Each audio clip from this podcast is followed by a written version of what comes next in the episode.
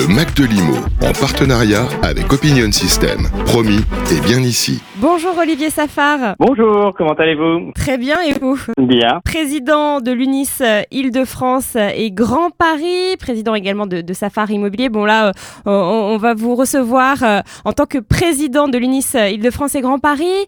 Euh, on va faire un petit point donc en cette rentrée hein, sur, euh, sur l'activité brièvement. Alors brièvement, euh, dire que euh, la rentrée a déjà démarré, euh, que nos difficultés aujourd'hui sont principalement euh, sur euh, la partie énergie, euh, puisqu'on a une Oui. augmentation importante des prix euh, tant du gaz que de l'électricité.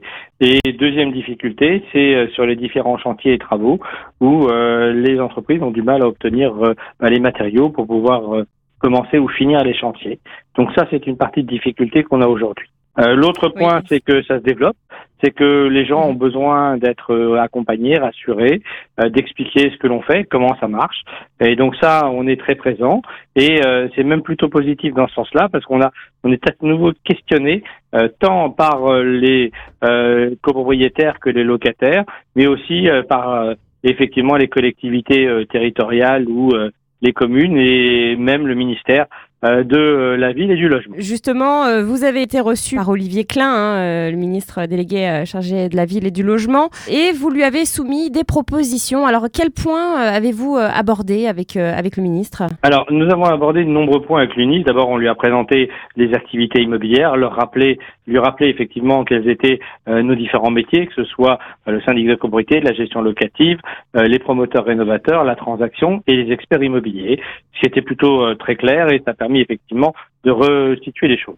On lui a parlé de plusieurs points. Premier point, un, c'était euh, les difficultés qu'on avait aujourd'hui sur les transactions, notamment avec un problème euh, des taux d'intérêt qui avaient augmenté et euh, de nombreuses ventes qui, commencent à casser parce que les banques demandent un apport plus important, plus conséquent aux candidats acquéreurs. Auparavant, ils avaient 10-15% d'apport, ça passait. Maintenant, ils sont entre 35 et 40% d'apport dans certains dossiers. Et un taux d'intérêt qui était aux alentours de 1 ou 1,20, il passe à 2 ou 2,50 dans certains cas.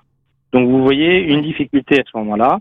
On a un deuxième problème, effectivement, qui est un problème sur euh, euh, les, euh, les différents décrets et sur les DPE, sur l'audit énergétique, sur les différents points de ce type-là. On a rappelé qu'effectivement, bah, le DPE avait été reporté, que nous, on considérait que les appartements avec les étiquettes EFG qui étaient difficiles, qu'il fallait effectivement se mettre en conformité avec euh, la possibilité de faire les travaux, parce que bien évidemment, quand on a un appartement qui est jet, le propriétaire bailleur doit faire les travaux.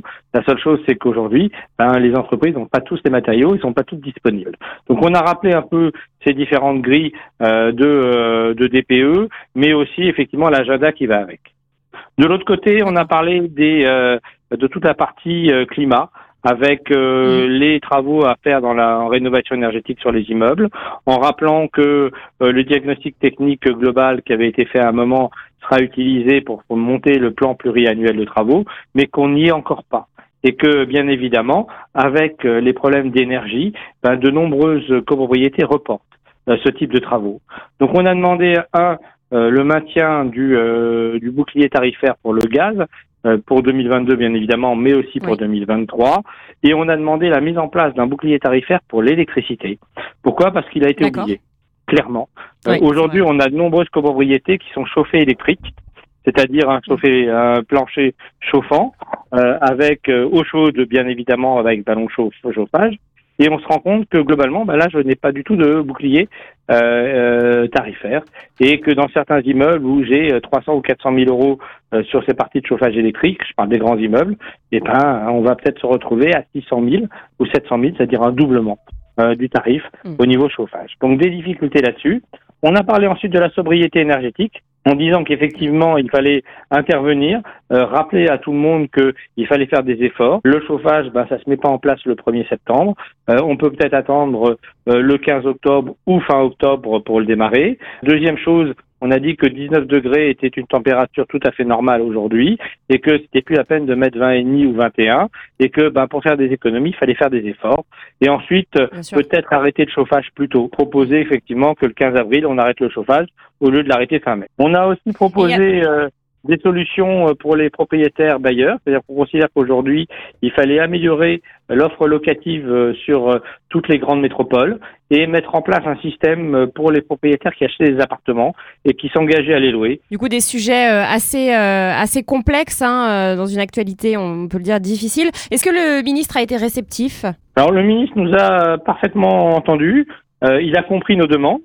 Euh, on n'a pas eu les réponses, surtout parce que bien évidemment, ça ne dépend pas que de lui, ça dépend aussi de Madame Borne, notre Premier ministre, mais ça dépend aussi de Bercy. Euh, pourquoi? Parce que quand on demande un bouclier tarifaire sur l'électricité, euh, c'est à Bercy, qui décide. voilà. Ah oui. et, et, clairement, lui, il avait pas, lui, il a bien compris la difficulté. Quand je lui ai fait l'exemple de cette copropriété de 650 logements chauffés électriquement et des montants en jeu, il a fait oups, c'est beaucoup d'argent. Et bien évidemment, euh, il a bien compris, il va appuyer notre demande à Bercy. Maintenant, je ne sais pas si on arrivera à l'obtenir, mais en tout cas, une chose est claire, on en a besoin et nos copropriétaires aussi. Euh, c'est vrai que euh, tout le monde a très peur et que l'augmentation des charges de copropriété fera une augmentation des charges locatives pour les fameux locataires, mais avec un décalage dans le temps le temps qu'on fasse les charges copropriété et qu'ensuite on fasse les régularisations de charges des locataires. Affaire à suivre, j'ai envie de dire. Merci infiniment Olivier Safar euh, d'avoir répondu à nos questions. Eh ben c'est avec grand plaisir. Merci. Le Mac de Limo en partenariat avec Opinion System. Promis et bien ici.